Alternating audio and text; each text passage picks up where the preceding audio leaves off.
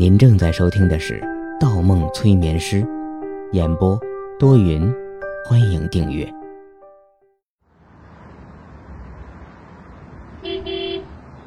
周围响起彻耳的鸣笛声，降下灯光璀璨的夜幕。几辆汽车急速的从二人前后穿过，带起风，掀起方墨的衣摆，吹过刘念德的面庞。光影中，马路的一侧有两个身影，跨过矮栏，穿过绿化带，是一个啤酒肚的男人。挽着一个啤酒肚的女人，男人拉着女人的手走在最前头。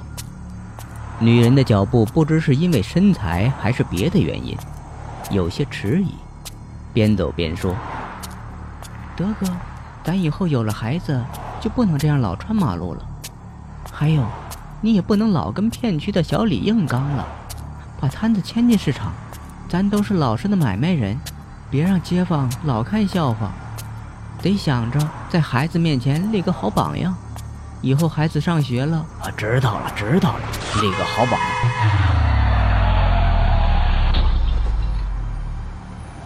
话未说完，一道光影划过，男人刚回过头，手里一空，一辆帕萨特将女人撞飞十余米，撞出的刹那。车胎在地面上留下一道深深的黑色胶痕。司机刹车了，但车的速度太快了，仍然从女人的身上碾过。之后，帕萨特顿了几下，一轰油门，引擎声过后，消失在夜色中。老老婆，两个男人同时喊了出来。菜刀掉在地上。刘念德身子一软，凶神恶煞的男人放声哭泣起来，嗷嚎大哭。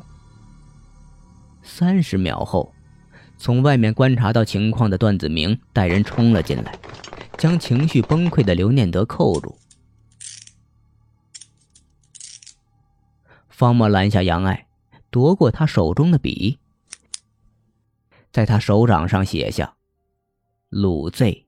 幺三六幺三，这是八年前肇事车辆的号牌。找到那个人，一定告诉他，可能法律上无从追究，但他道德和良心上必须受到谴责。杨爱对着手里的号码皱起眉头。作为人质的女孩身体无恙，手臂上的伤早停止了流血，情绪比较稳定。不过，刚才刘念德激动时，菜刀擦破了女孩脖子上的毛细血管。等等，你！女孩走出门口，胸口一起一伏，说话的时候情绪相当不稳定，好像刚从木讷中醒来。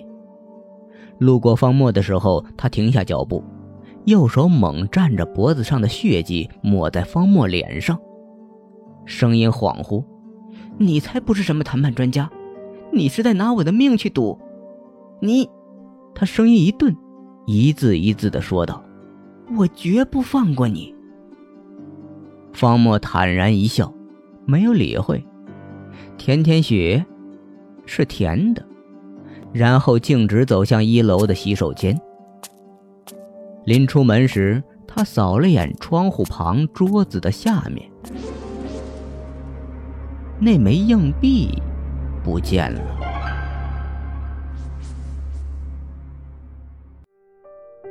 本集播放完毕，喜欢请投月票，精彩继续。